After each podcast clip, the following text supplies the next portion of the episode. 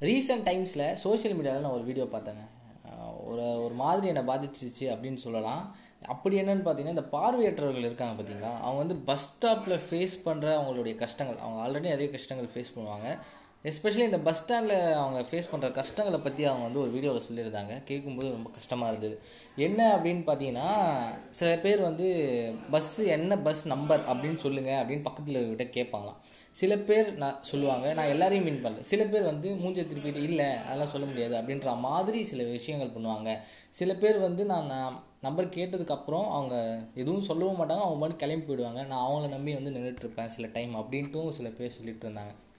So இதுலேருந்து நான் என்ன சொல்ல வரேன்னா இப்போ வந்து எம்டிசி பஸ்லாம் வந்து நிதி இல்லை அப்படின்ட்டு சொல்லிட்டு அந்த போக்குவரத்து துறை வந்து என்ன முடிவு பண்ணியிருக்காங்கன்னா பஸ்ஸு ஃபுல்லாக ஆட்ஸ்லாம் நம்ம ஒடுக்கலாம் அப்படின்ற ஒரு விஷயத்த சொல்லியிருக்காங்க.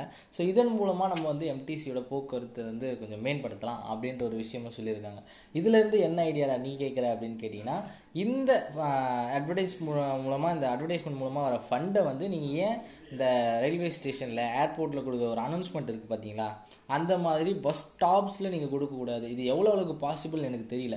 ஆனால் நீங்கள் பஸ் ஸ்டாப்ஸ்லேயோ இல்லை பஸ் பஸ்ஸுலேயோ பஸ்ஸு வந்து ஸ்டாப்பிங்கில் நிற்குதுன்னா அந்த பஸ்ஸோட பேர் அதோடைய ரூட் அந்த மாதிரி சில விஷயங்களை வந்து அது சொல்லிச்சு. அப்படி அதை அனௌன்ஸ் பண்ணுறாங்க அப்படின்ற ஒரு விஷயம்னா அது வந்து அவங்களுக்கு மட்டும் இல்லாமல் படிக்க தெரியாதவங்களுக்கும் சரி வயசானவங்களுக்கும் சரி இது வந்து ரொம்ப ஹெல்ப்ஃபுல்லாக இருக்கும். கண்டக்டர் வந்து பஸ்ஸில் இருக்கிறவங்களுக்கு சில டைம் ஸ்டாப்பிங் சொல்லுவாங்க சில டைம் சில பேர் சொல்ல மாட்டாங்க.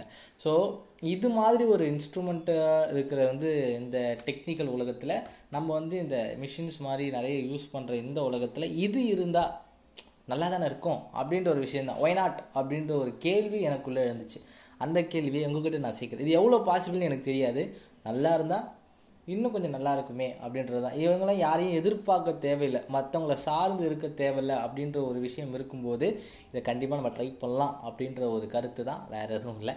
இந்த மாதிரி நிறைய விஷயங்களை கேட்கணுன்னா நீங்கள் மறக்காமல் ட்ரீம் வாய்ஸை ஃபாலோ பண்ணுங்கள் அண்ட் இதில் சைனிங் ஆஃப் யுவராஜ். ஏஃபம் மாதிரி நான் எஃப்எம் கிடையாது.